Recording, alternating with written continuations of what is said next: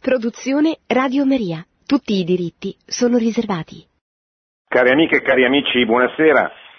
Riprendiamo anche questo martedì il tema che stiamo affrontando da tre settimane, cioè la dottrina sociale della Chiesa che abbiamo cominciato a eh, conoscere attraverso il catechismo della Chiesa Cattolica, che come vi ho già detto contiene pochi punti relativi alla dottrina sociale della Chiesa nella terza parte del catechismo, in, in particolare dove si parla del, dei comandamenti e eh, per, peraltro eh, è importante proprio perché è il catechismo, cioè è il luogo dove dal punto di vista del magistero la Chiesa si impegna con eh, la massima autorevolezza. Sapete che questo catechismo così importante venne fatto soltanto due volte nella storia della Chiesa, dopo il Concilio di Trento, quando nacque il catechismo del Concilio di Trento, appunto, e dopo il Concilio Vaticano II, quando nacque nel 1992, parecchi anni dopo la chiusura del Concilio, eh, questo catechismo voluto da San Giovanni Paolo II con eh, una commissione alla quale parteciparono 15 cardinali e poi vennero coinvolti tutti gli episcopati proprio perché questo è un catechismo universale, cioè è il catechismo di tutta la Chiesa cattolica, di tutta la Chiesa universale, non è il catechismo di una diocesi, seppure di una diocesi importante come potrebbe essere il catechismo di San Pio X, che era il catechismo della diocesi del Papa, un catechismo che ha avuto grande merito e grande successo, ma certamente non, non, è, non è un catechismo universale come questo. Ebbene, questo catechismo contiene pochi riferimenti alla dottrina sociale della Chiesa nella parte terza dove si parla dei comandamenti, ma eh, quei, quelle poche pagine sono molto eh, importanti proprio per il luogo dove si trovano. C'è poi, e ne parleremo nelle prossime eh, settimane, il compendio del catech- della dottrina sociale della Chiesa che è invece tutto dedicato al tema della dottrina sociale voluto dal Pontificio Consiglio, dal Pontificio Consiglio della Giustizia e della Pace che invece appunto dicevo è dedicato esclusivamente alla dottrina sociale che vedremo insieme ad altre encicliche sociali anche tra le più recenti. Questa sera, dopo che abbiamo visto l'attività economica e la giustizia sociale, eh, martedì scorso, questa sera vediamo la giustizia e la solidarietà fra le nazioni. Abbiamo toccato punti importanti come lo sciopero, la disoccupazione, il, il giusto salario, l'accesso al lavoro, le professioni, che eh, abbiamo visto appunto settimana scorsa. Questa sera invece vediamo qual è, qual è la giustizia che ci deve essere fra, fra le nazioni, tenendo presente che lo scopo del magistero sociale non è quello di dare delle soluzioni tecniche, politiche o economiche ai problemi, ma quello di eh, fornire i criteri con cui queste soluzioni devono essere ricercate, cioè fornire i, i criteri di giudizio, eh, i grandi principi che eh, non possono essere messi eh, in discussione pena il venir meno della giustizia e eh, della, della, dignità delle, delle persone e in questo caso della giustizia fra le nazioni. Siamo, per chi volesse seguire con davanti il catechismo, al, al numero 2437.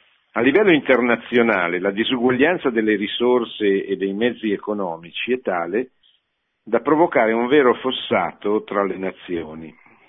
È una frase che si ricava da una delle encicliche sociali di San Giovanni Paolo II, la Sollicitudo Rei Socialis del 1988 insieme alla Laborem Exercens e alla Centesimus Annus sono le tre encicliche specificamente dedicate al tema della dottrina sociale, anche se ci sono poi altre encicliche che trattano eh, magari non direttamente, ma temi importanti che hanno a che fare comunque con la dottrina sociale. Da una parte, continua il catechismo, vi sono coloro che possiedono e incrementano i mezzi dello sviluppo e dall'altra quelli che accumulano i debiti.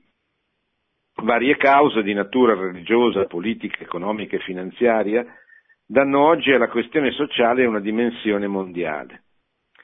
Tra le nazioni, le cui politiche sono già interdipendenti, è necessaria la solidarietà. Allora, c'è un punto di partenza, c'è uno squilibrio fra le nazioni ricche e le nazioni povere, dice San Giovanni Paolo II. C'è un vero e proprio fossato fra queste nazioni. È il problema del nord-sud, della differenza che c'è fra le nazioni del nord del paese, del mondo e quelle nel meridione del mondo che sono povere, eh, spesso eh, anche per delle colpe eh, in, inerenti a, alle loro caratteristiche, ma certamente anche perché non hanno ricevuto quella solidarietà che il Papa dice è necessario che ci sia eh, fra, fra le nazioni. La seconda cosa è che la questione sociale è diventata una questione mondiale per lo stretto legame che esiste fra le nazioni, per cui non si può parlare di un problema che riguardi una nazione, ma oggi i problemi sociali riguardano il mondo, perché le nazioni sono strettamente interdipendenti fra di loro. E la, la soluzione, dice dice il catechismo, è la solidarietà. Questa diventa indispensabile allorché si tratta di bloccare i meccanismi perversi che ostacolano lo sviluppo dei paesi meno progrediti. E qua siamo sempre a Giovanni Paolo II, sempre alla sollecitudine ai sociali. A sistemi finanziari abusivi, se non usurai, il Papa fa questa affermazione nell'altra grande enciclica al centesimo anno, scritta nel centesimo anniversario della Rerum Novarum, a relazioni commerciali inique tra le nazioni, alla corsa agli armamenti, si deve sostituire uno sforzo comune per mobilitare le risorse verso obiettivi di sviluppo morale, culturale ed economico, ridefinendo le priorità e le scale di valori in base alle quali si decidono le scelte. Frase appunto che ripresa dalla dall'enciclica Centesimus Annus di Giovanni Paolo II. Quindi bisogna evitare i sistemi finanziari usurai, dice il Papa, dove i paesi poveri vengono affamati, vengono ricattati.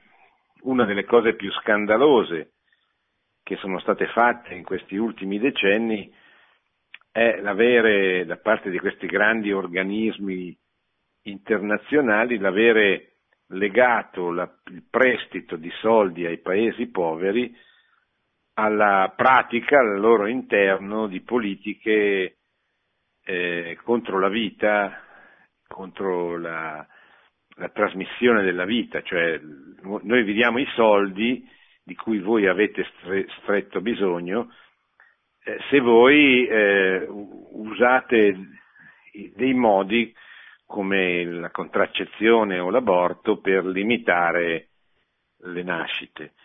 E questo è un ricatto incredibile nella sua violenza e nella sua immoralità che i papi hanno sempre condannato, in particolare lo fa spesso Papa Francesco, lo faceva con frequenza Giovanni Paolo II che come vi ricorderete eh, io già trasmettevo a Radio Maria nel 1995 cominciò una grande battaglia culturale contro la diffusione dell'ideologia di gender che veniva diffusa a partire dal congresso, da, dalla, sì, dal convegno internazionale organizzato dall'ONU sul tema della donna a Pechino.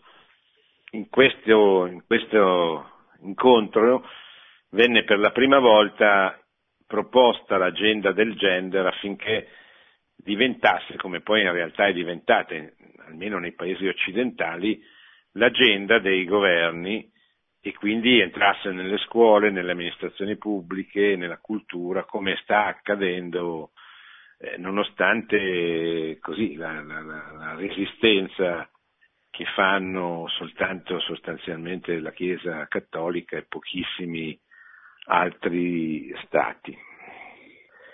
Le nazioni ricche, continua il catechismo, hanno una grave responsabilità morale nei confronti di quelle che da se stesse non possono assicurarsi i mezzi del proprio sviluppo o ne sono state impedite in conseguenza di tragiche vicende storiche, cioè se una nazione subisce un tracollo dovuto a cataclismi naturali, pensate allo tsunami, pensate al terremoto, eh, anche che ha colpito recentemente la nostra, la nostra nazione, è evidente che eh, non si può pretendere che quella nazione non impieghi i soldi per eh, curare queste ferite e questi sono soldi che evidentemente devono essere presi da altre, da altre parti, o meglio non impiegati per risolvere altri, altri problemi. Quindi le nazioni che subiscono traumi di questo genere oppure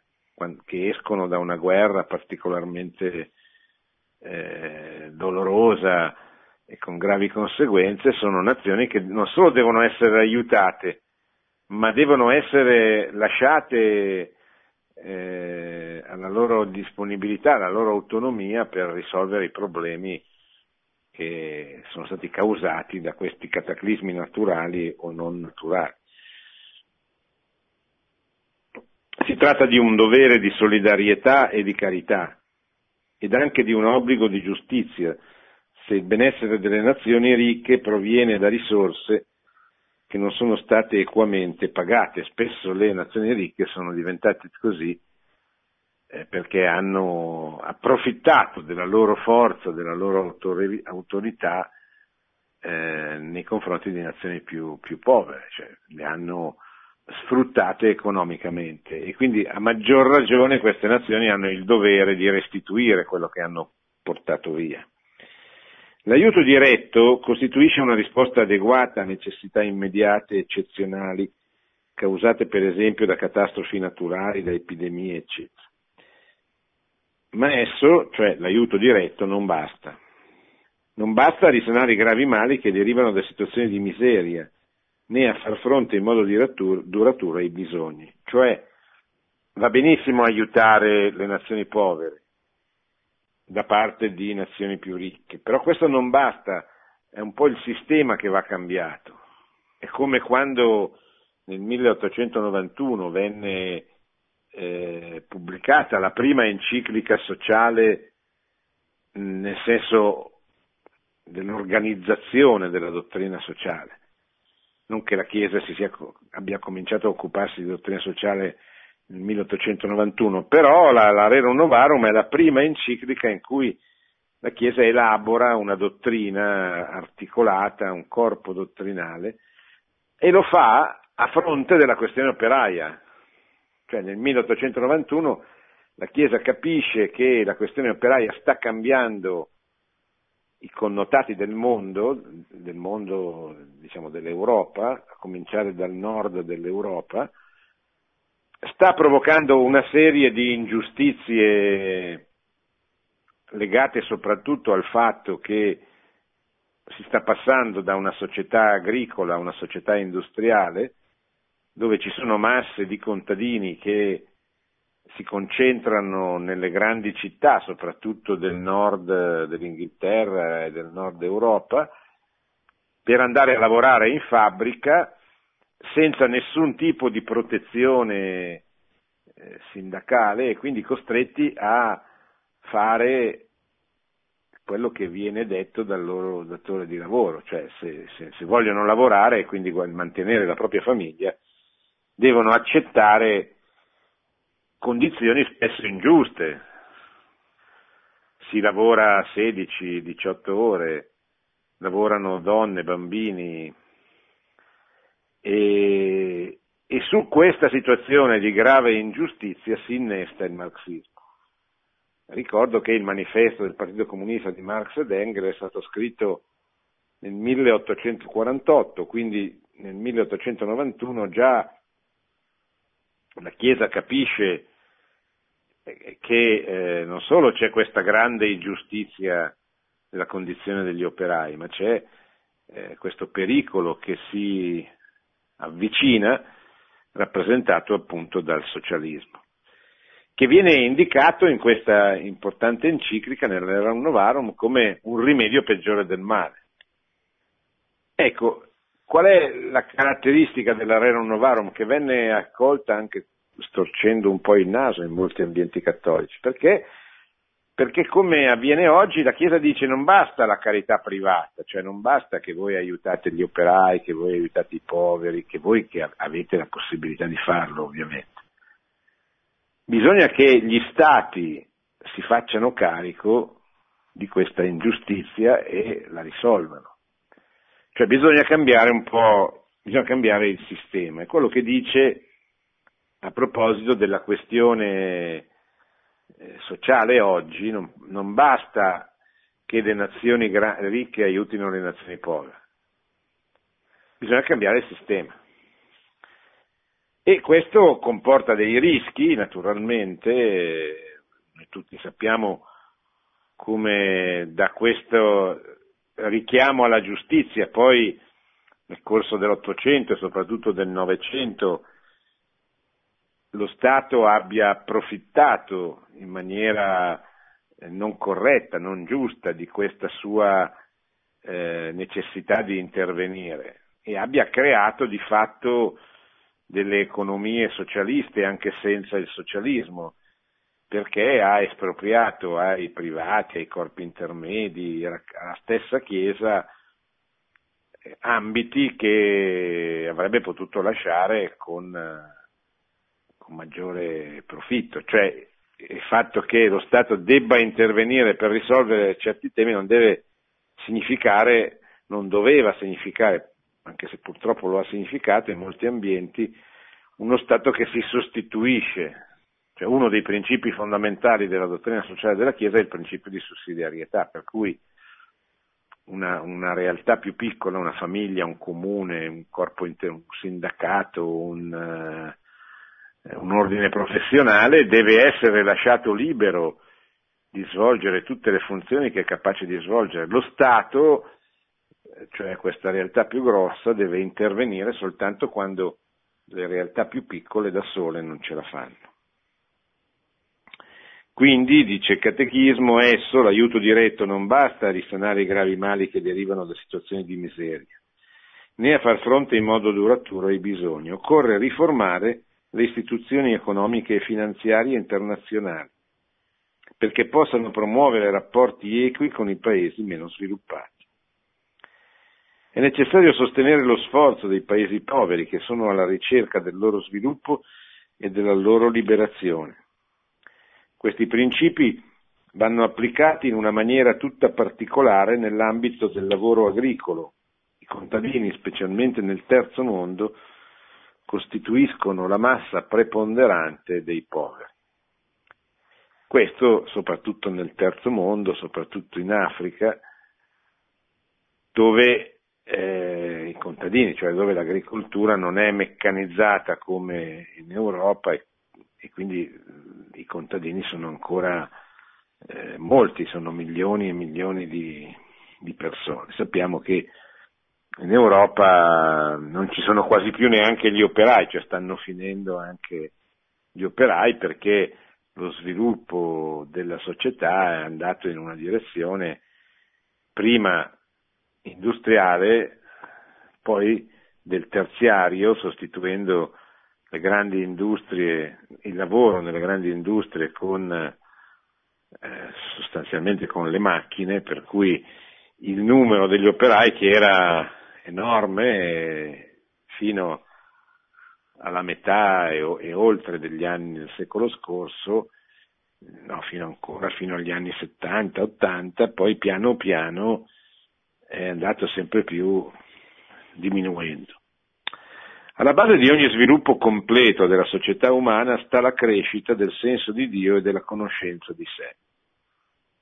Cioè il catechismo ricorda che il progresso, lo sviluppo, non possono mai essere soltanto di natura materiale, economica o finanziaria, ma devono sempre prevedere che l'uomo non è solo materia, cioè non è solo il corpo, ma il corpo è anima. Se progredisce solo il corpo, il benessere del corpo e non il benessere dello spirito, dell'anima, il progresso è squilibrato, un po' quello che è avvenuto nel mondo moderno a partire dall'illuminismo, dalla rivoluzione francese in poi. C'è stato certamente un grande sviluppo, un grande progresso economico, materiale, tecnologico, pensate alla rivoluzione tecno- digitale degli ultimi anni, eccetera. Noi facciamo cose che solo vent'anni fa, ma anche forse dieci, non pensavamo mai di poter fare. Pensate soltanto a come è cambiato il modo di lavorare, a come sono cambiate anche le relazioni in, in seguito alla rivoluzione digitale, ai computer, allo stare online, ai social, anche grandi, eh, grandi cambiamenti nel sistema della comunicazione, eccetera. Ma se questo è soltanto un progresso economico-materiale, e non, non, solo non c'è un progresso anche nella vita spirituale, nella vita morale, ma c'è un, un voltare le spalle a quei principi come è avvenuto nel mondo moderno e il mondo moderno eh, va a finire male, è andato a finire male. Perché? Perché sono state fatte nel Novecento due guerre mondiali straordinariamente pesanti, gravi, pensate 10 milioni, 50 milioni di morti la prima, 10 milioni la prima, 50 la seconda, tutto quello che ha. E perché? Ma perché il progresso, il progresso tecnologico, il progresso negli armamenti ha permesso l'uso di armi talmente sofisticate che se prima nelle guerre, che tra l'altro erano guerre a cui non, non, non partecipava la popolazione, erano guerre di eserciti professionisti, non guerre che coinvolgevano in modo diretto o indiretto la popolazione. E appunto dicevo, eh, queste guerre hanno potuto ottenere la distruzione di, di, decine di milioni di persone, la morte, i feriti che, che, che, che sappiamo, la distruzione di città, di, di economie, che hanno prodotto una miseria post bellica enorme, proprio perché avevano a disposizione delle armi costruite con questo senso, questo progresso tecnologico che ha caratterizzato tutta l'epoca della modernità. Allora, se non c'è anche uno sviluppo, un progresso morale e spirituale, è evidente che succede quello che è successo. E quindi bisogna sempre stare molto attenti, la Chiesa l'ha fatto con il suo magistero, non è stata presa sul serio dalle ideologie, le ideologie che hanno eh, insanguinato l'Europa in una lunga guerra civile che è partita nel 1917 con la, seconda, con la prima guerra mondiale ed è finita con la caduta del muro di Berlino nel 1989 una lunga guerra civile che ha prodotto milioni di morti. Pensate, il costo umano del comunismo è stato fra i 100 e i 150 milioni di morti, perché della Cina sappiamo poco o niente, della Russia non sappiamo tutto. E quindi questa tragedia è stata possibile anche perché il progresso è stato solo coltivato nel campo materiale. Allora, il catechismo dice ogni sviluppo completo della società umana deve prevedere l'aumento, la crescita del senso di Dio e anche della conoscenza di sé. Cioè bisogna che ci sia una, una, una, un progresso anche culturale, anche intellettuale. Cioè la gente deve, le persone devono cominciare a coltivare la propria umanità, il proprio intelletto, la propria spiritualità, non soltanto a ricercare come avviene nelle società consumiste ciò che deve essere consumato per un apparente benessere. Allora lo sviluppo moltiplica i beni materiali e li mette al servizio della persona e della sua libertà, riduce la miseria e lo sfruttamento economico, fa crescere il rispetto delle identità culturali e l'apertura alla trascendenza. Siamo sempre a, a rimorchio di San Giovanni Paolo II. Non aspetta i pastori della Chiesa intervenire direttamente nell'azione politica e nell'organizzazione della vita sociale. Questo compito fa parte della vocazione dei fedeli laici, i quali operano di propria iniziativa insieme con i loro concittadini. L'azione sociale può implicare anche una, una pluralità di vie concrete, comunque, ma avrà sempre come fine il bene comune e sarà conforme al messaggio evangelico e all'insegnamento della Chiesa. Compete ai laici animare con impegno cristiano le realtà temporali e in esse mostrare di essere testimoni e operatori di pace e di giustizia. È il, sempre la sollecitudine ai sociali. Perché compete ai laici? Ma perché,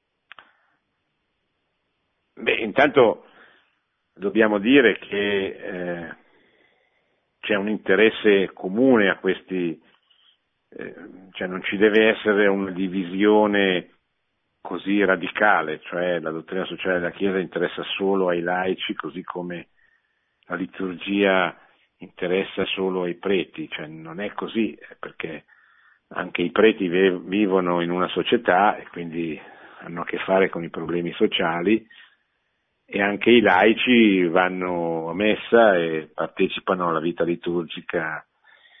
Però certamente eh, se lo scopo specifico del sacerdote è la cura delle anime e eh, la celebrazione dei sacramenti per trasmettere la grazia, la, il compito specifico del laico non è quello di, eh, so, di, leggere in chiesa, il compito specifico del laico è di animare cristianamente l'ordine temporale, poi si legge anche in chiesa, ma quello che è importante è che il laico costruisca, consacri il mondo a Cristo, ecco, consac- faccia operi, quella che eh, Pio XII, ma Paolo VI soprattutto, chiamava la consacratio mundi, cioè consacri il mondo a Cristo, cioè metta dentro nel mondo il Vangelo, la, l'animazione cristiana dell'ordine temporale, come chiama l'opera dei laici, la vocazione dei laici,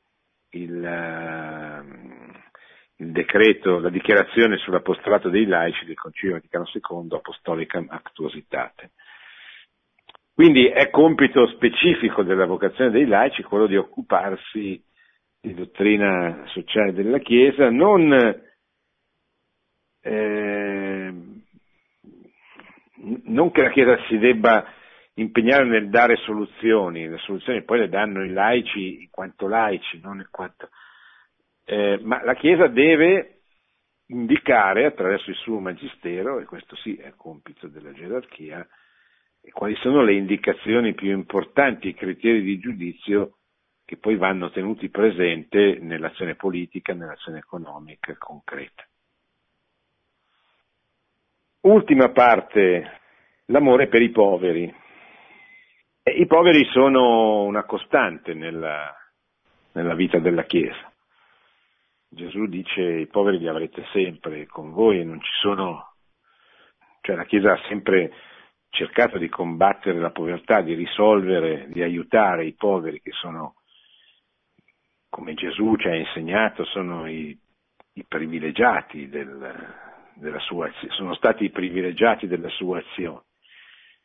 Però nella consapevolezza che i poveri ci saranno, anche se, se vanno, eh, vanno aiutati, vanno fatti crescere nella misura in cui è possibile, vanno create le condizioni sociali, politiche, economiche che favoriscano la loro crescita, però ecco, è un'utopia immaginare che non, è un'utopia anche pericolosa perché è una di quelle utopie che come il comunismo ci ha insegnato ha creato centinaia di milioni di morti, cioè l'utopia di dire io posso costruire un mondo perfetto dove tutti saranno ricchi, dove tutti saranno liberi, dove non ci saranno più differenze, ma questo è un mondo che non esiste, cioè mh, presuppone un uomo diverso da come Dio lo ha costruito.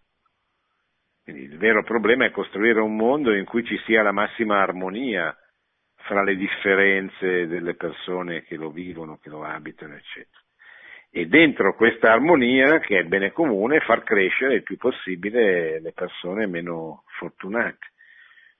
Questo la Chiesa ha sempre fatto, questo la Chiesa sempre fa, anche perché poi tutti parlano, ma poi quando c'è veramente bisogno di aiutare le persone eh, si chiama la Chiesa o si, o si, va in Chiesa, cioè i poveri eh, aspettano davanti alle chiese, non, non aspettano davanti eh, so, ai parlamenti piuttosto che ai sindacati, perché sanno che lì c'è, c'è un atteggiamento che nasce dal Vangelo. Dio benedice coloro che soccorrono i poveri e disapprova coloro che se ne disinteressano. Nel Vangelo di Matteo troviamo scritto da a chi ti domanda e a chi desidera da te un prestito, non volgere le spalle. Sempre dal Vangelo di Matteo, gratuitamente avete ricevuto, gratuitamente date. Gesù Cristo riconoscerà i suoi eletti proprio da quanto avranno fatto per i poveri. Allorché ai poveri è predicata la buona novella, Vangelo di Matteo, è segno che Cristo è presente.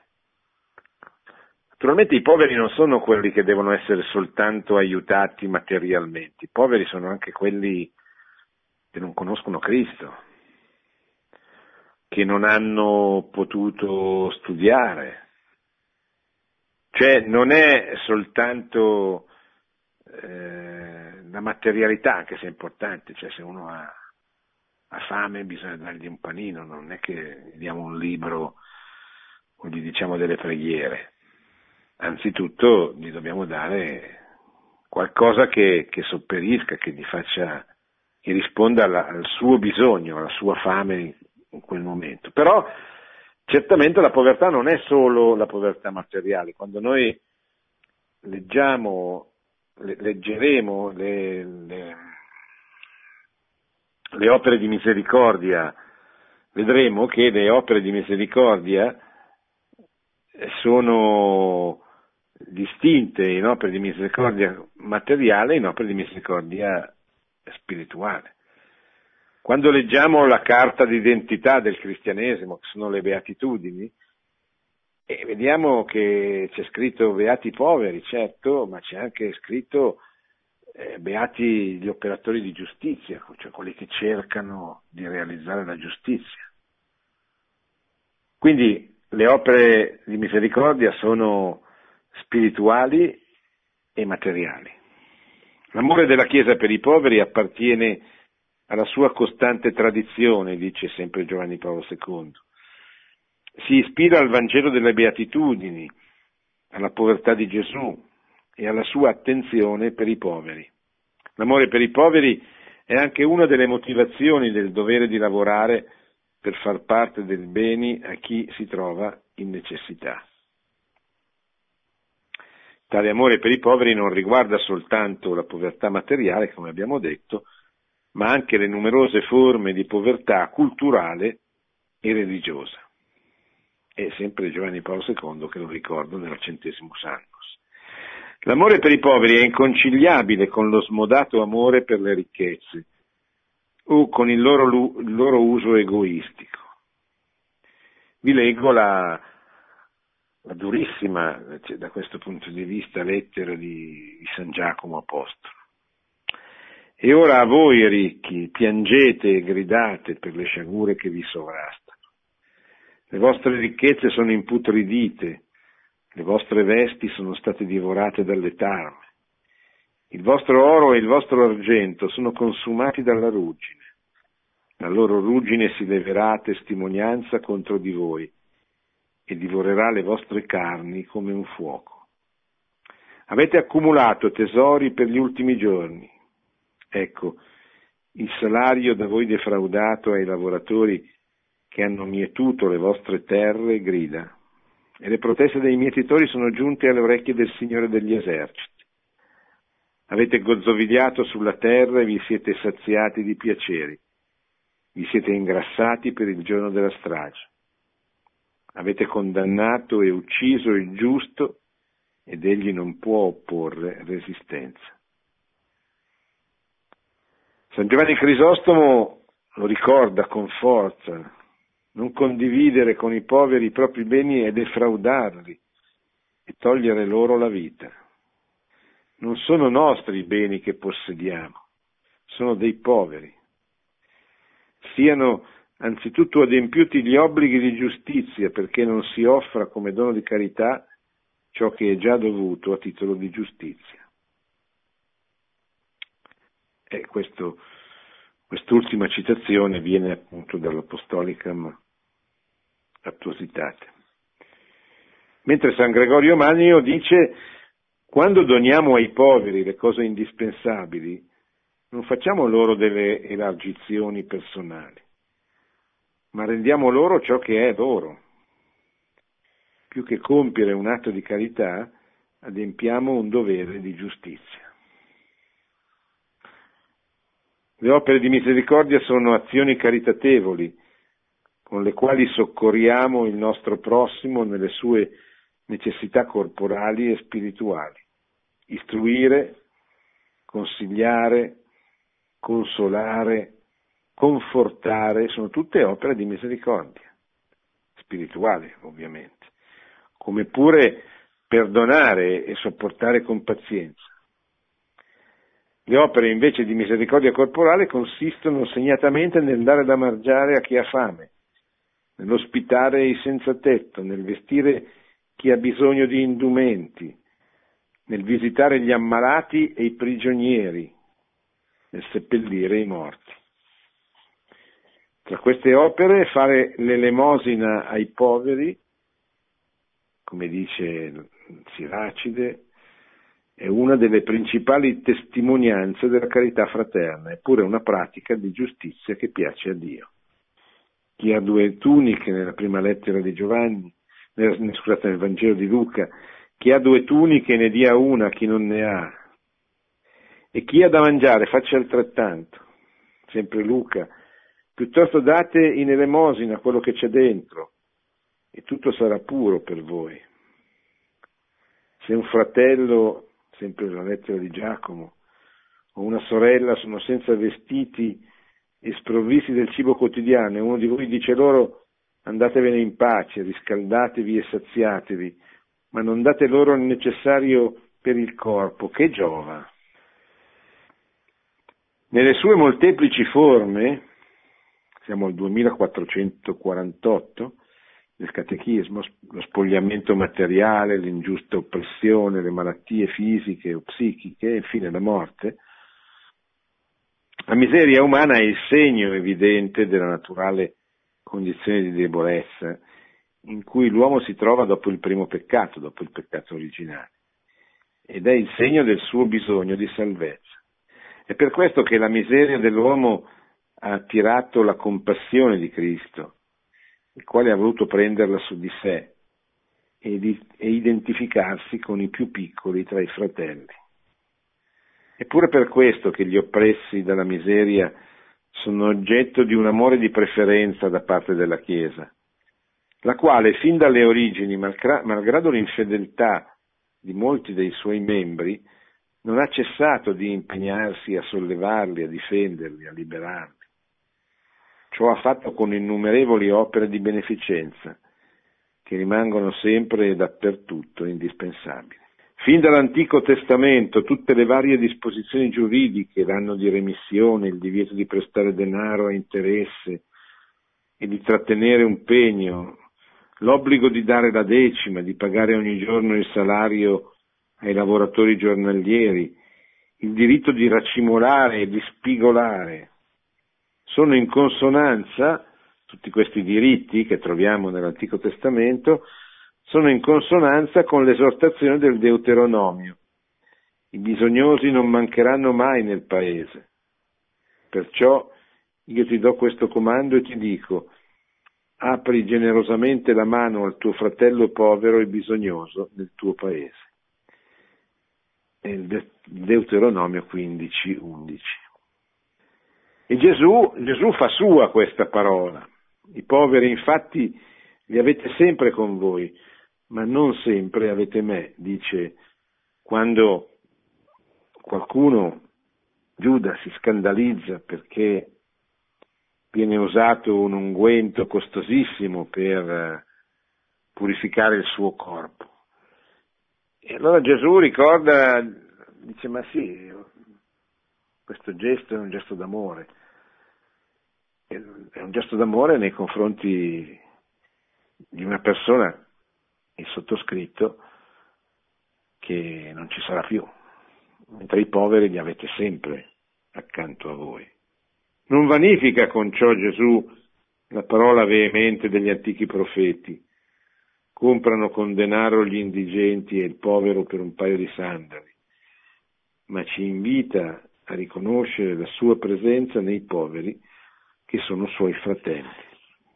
Il giorno in cui, è una frase, è un ricordo della vita di una santa, Santa Rosa da Lima, il giorno in cui sua madre la rimproverò di accogliere in casa poveri e infermi, Santa Rosa da Lima senza esitare le disse quando serviamo i poveri e i malati serviamo Gesù. Non dobbiamo lasciare mancare l'aiuto al nostro prossimo perché nei nostri fratelli serviamo Gesù. Ecco, adesso ci fermiamo per una breve stacco musicale e poi risponderemo alle vostre domande.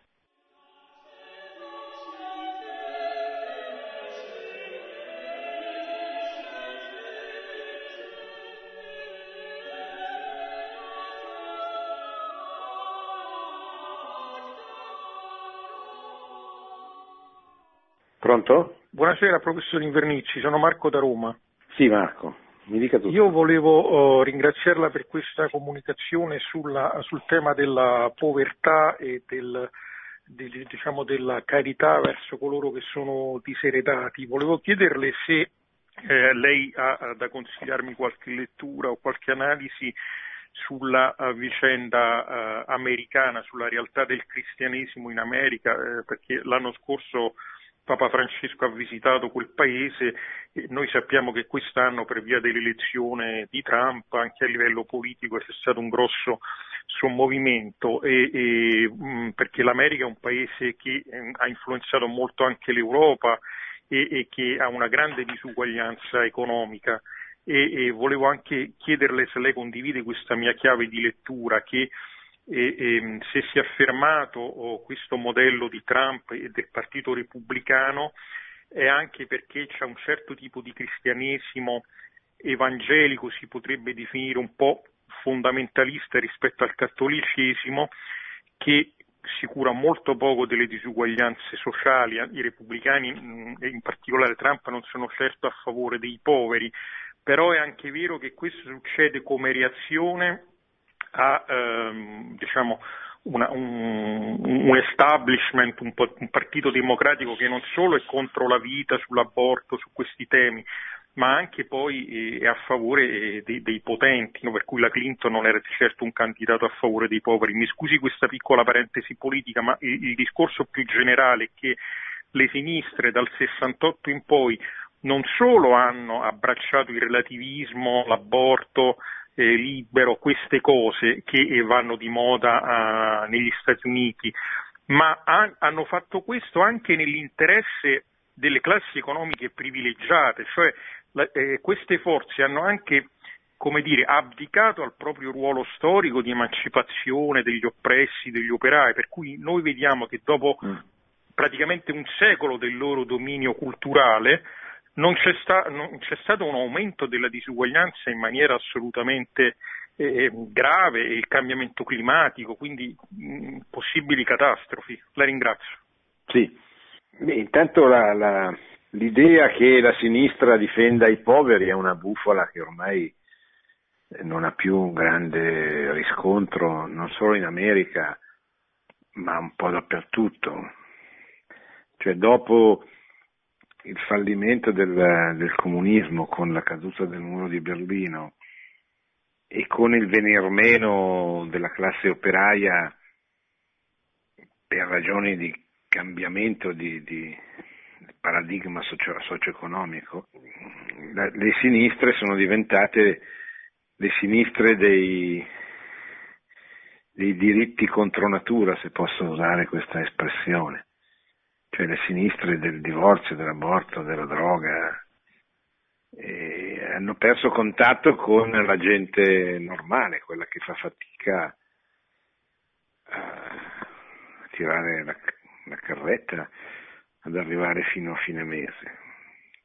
E le elezioni negli Stati Uniti sono stati la conferma di questo, cioè eh, non è vero che per la Clinton abbiano votato gli operai, que- quelli che sono rimasti, eh, non è vero che abbiano poi votato le donne in grande maggioranza, eccetera. L'America profonda, che non è quella delle coste, non è quella di, di Wall Street certamente, non è qua della California, ha votato per Trump perché pensa che lui possa essere, al di, al di là del fatto che sia un, un, ricchissimo, ma pensa che la sua ricetta politica possa aiutare le classi medio-basse a recuperare un po' di centralità, un po' di, di capacità di, di, di acquisto, eccetera. Ecco, questo avviene un po', un po' in, un po', un po dappertutto. Cioè, non è vero che i poveri devono guardare a sinistra, i poveri dovrebbero guardare il cristianesimo che ha sempre avuto un'attenzione particolare nei loro confronti, anche se non sempre è riuscito ad esprimerla in maniera politicamente eh, rilevante. Però eh, chi ha aiutato i poveri veramente senza usarli come carne da macello nella lotta di classe è stata la Chiesa. In Italia in modo particolare le, le casse rurali, le banche, le società di mutuo soccorso, eh, le banche popolari, le casse, le le, tutte quelle forme di assistenza ai contadini, agli operai che sono nate all'interno del, del movimento sociale cristiano, del cattolico, eh, sono un segno importante di come la Chiesa ha sempre avuto un'attenzione particolare e ce l'ha tuttora nei confronti di queste realtà. Poi è chiaro che bisogna essere capaci di, di, trovare una ricetta, di trovare una, una via di uscita, di, di, di, trovare una che non deve essere quella demagogica dello Stato che si sostituisce ai corpi intermedi, eh, però bisogna trovarla. Ecco, questo, cioè il mondo cattolico ha sempre fatto più fatica, anche perché oggettivamente è più difficile. Ecco. Pronto? Pronto, buonasera, sono Andrea di Firenze. Ecco, volevo, sì, sottolineare, volevo sottolineare, che i poveri hanno ben poco da guardare a sinistra perché l'appena caduto eh, governo Renzi ha introdotto nella politica tributaria eh, l'impossibilità di cumulare le detrazioni e le deduzioni a favore delle onlus e delle ONG, cioè a favore di quelle associazioni di corpi intermo- intermedi di cui stava parlando prima. Eppure anche le associazioni di promozione sociale se uno fa una offerta, un'associazione di promozione sociale come per esempio Radio Maria, non può cumulare la, de- la detrazione a favore di questa associazione con deduzioni, così come anche le, al, qualsiasi detrazione che fino a due anni fa era possibile cumulare nel, ne, nelle, eh, de, nelle, denunce dei redditi, con le detrazioni non sono più cumulabili, perciò adesso le ONG e le ONLUS si trovano dimezzate le loro eh, introiti eh, grazie alle offerte dei contribuenti. Certo. Bene, grazie di questa osservazione che è molto importante anche perché ci aiuta a capire eh, come questa sinistra rampante, un po' neoliberista che ha incarnato il nostro Presidente del Consiglio fino all'altro, all'altro giorno, eh, in realtà non, non, aiuta, non, aiuta, i poveri e, e, non aiuta soprattutto i corpi intermedi come la famiglia e tutti quei corpi, tutte quelle realtà che costituiscono la ricchezza del nostro paese, che non è un paese ancora individualista e completamente statalista proprio perché esistono tanti corpi che sopravvivono nonostante lo Stato abbia fatto di tutto per farli scomparire. Pronto? Buonasera, parla Osvaldo da Padova. Volevo chiedere sì, una cosa, buonasera. Volevo, buonasera, volevo dire Gesù dicendo i poveri saranno sempre con voi, avrebbe voluto dire per caso che non ci sarà mai la giustizia sociale sulla terra oppure la, re, la realizzazione della civiltà dell'amore? Ascolto per radio. Sì, sì, grazie. Sì, ha voluto dire che il regno di Dio non, non, è possibile che ci sia sulla terra, ecco, perché l'uomo, è, l'uomo ha dentro di sé un peccato all'origine che può essere superato con un duro lavoro di, di, della grazia soprattutto e della, dell'abbandono, della disponibilità da parte nostra a lasciarci cambiare dalla grazia di Dio, però rimane questa debolezza di fondo che impedisce che si possa immaginare che ci sia la Gerusalemme celeste sulla terra. Ecco, questa è un'utopia, cioè una cosa non realizzabile. E come tutte le cose non realizzabili deve essere rifiutata perché sono proprio le utopie che hanno fatto correre il sangue, perché quando gli uomini si rendono conto che non riescono, che non possono ottenere quello che vorrebbero, così è accaduto con le ideologie, e allora usano la violenza per, per cambiare le cose verso un progetto che è eh, irrealizzabile. È un po' come quando Stalin eh, diceva la strage dei culacchi, no? perché non rientravano nei, nei piani di produzione, nei, nei, piani quinquennali, e allora lui poi diceva tanto peggio per loro, cioè li trasferiremo e qui nacque una strage, una strage di, di milioni di persone che siccome non rientravano nei piani previsti dall'ideologia sovietica, andavano eliminati comunque emarginati in modo tale che eh, non sarebbero potuti sopravvivere se non in condizioni estreme. Ecco. Pronto? Pronto? Sono una, una vecchia signora di Abano Terme. Sì. Volevo chiederle, avendo dei figli in difficoltà, parlando delle, del, delle elemosine ai poveri, così, Penso che sia più giusto prima aiutare i figli che sono in difficoltà, purtroppo anche separati, che, che pensare agli altri. Non so se sia giusto. Sì, certo signora, nostri, il nostro prossimo è quello che vive vicino a noi anzitutto, quindi prossimo più prossimo è quello che noi possiamo concretamente aiutare, quindi tranquilla, è proprio così. Cioè lei anzitutto, a parte che c'è un dovere di, di, di, di aiutare e soprattutto quello che in qualche modo dipende da lei, ecco, o comunque in parte dipende da lei, eccetera. Quindi sicuramente quello che dice è vero, non, non ci sono dubbi. Pronto? Pronto, buonasera, è Luca da Roma. Sì, buonasera Luca. Che dolce questa signora, veramente mi ha commosso, la signora sì, precedente.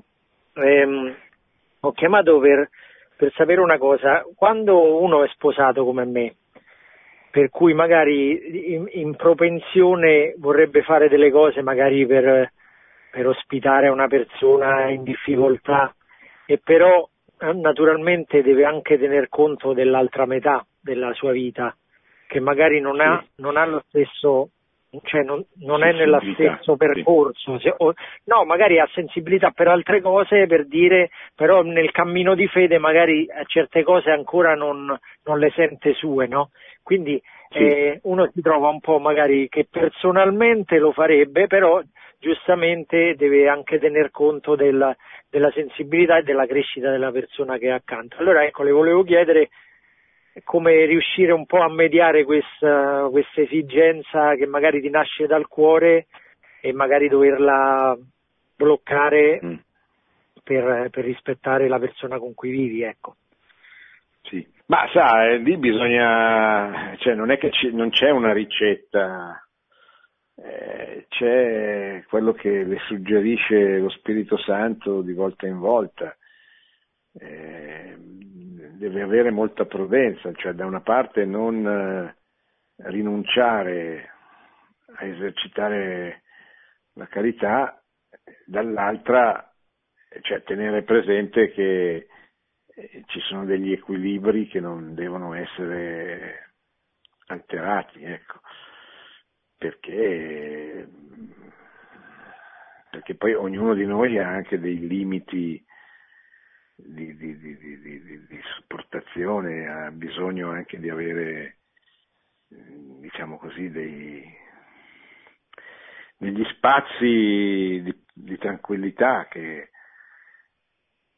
chiaramente poi non, non tutti abbiamo gli stessi, cioè tutti abbiamo il dovere di aiutare le persone in difficoltà, i poveri, eccetera, però non tutti abbiamo lo stesso carisma, cioè non tutti siamo chiamati a fare le stesse cose nei confronti dei poveri, e, e ognuno è chiamato a fare qualche cosa di, di, di specifico, che poi Dio gli fa capire, insomma, nella nostra vita Dio ci fa capire che cosa vuole da noi, che cosa vuole che facciamo. Eh, poi è chiaro che noi possiamo a rispondere, corrispondere più o meno, però bene o male noi capiamo che cosa Dio ci chiede. Ecco. Pronto? Eh, buonasera, e sono buonasera. Una, una donna già anziana e volevo chiederle questo.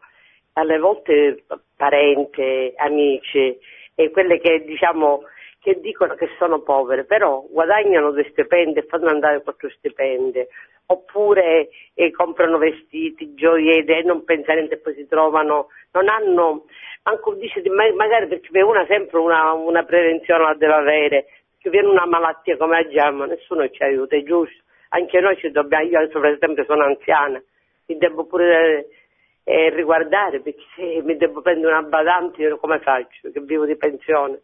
Quindi se, sì. io le, le do a qualcuno, qualcuno che hanno bisogno, però tutte queste che dicono che sono povere, povere, povere, ah, vanno più di quelle che hanno uno stipendio, che stanno, diciamo, sì. che fanno sacrifici, perché una fa un sacrificio, se ha qualche soldino che si mette da parte, perché una fa sacrifici. È giusto? Non lo so, io volevo sapere questo, come ci dobbiamo comportare in queste situazioni. Ma sa, la cosa migliore è non guardare a quello che fanno gli altri, ma preoccuparsi eh, di, di, se stessi, insomma, cioè noi dobbiamo fare tutto quello che possiamo, poi non stiamo lì a giudicare quello che fanno gli altri o quello che non fanno gli altri, noi cerchiamo di essere generosi il più possibile noi e poi gli altri ci penserà il Padre Eterno a giudicare quello che faranno o quello che non avranno fatto. Pronto? Buonasera. Buonasera. Io mi chiamo Gianni, chiamo da Lavagna, provincia di Genova. Sì. Eh, senta, volevo sì. chiederle una cosa. È giusto aiutare le persone che vivono per strada, che si scelgono la povertà, che poi con i nostri soldi vanno a bere, si drogano. Eh, non penso sia il loro bene aiutarli economicamente. No, certo. Ma non so, io posso dire quello che faccio io quando mi capitano persone così, per esempio, che mi chiedono le porto a comprare da mangiare oppure in farmacia se hanno bisogno di cose di far, della farmacia. Cioè, quando lei ha il sospetto che queste persone usino i soldi propriamente, vabbè, gli dice ma hai bisogno di mangiare, io ti, ti, ti compro, che so, il prosciutto, il pane, quello che, che vuoi, e invece di darti i soldi te li compro io.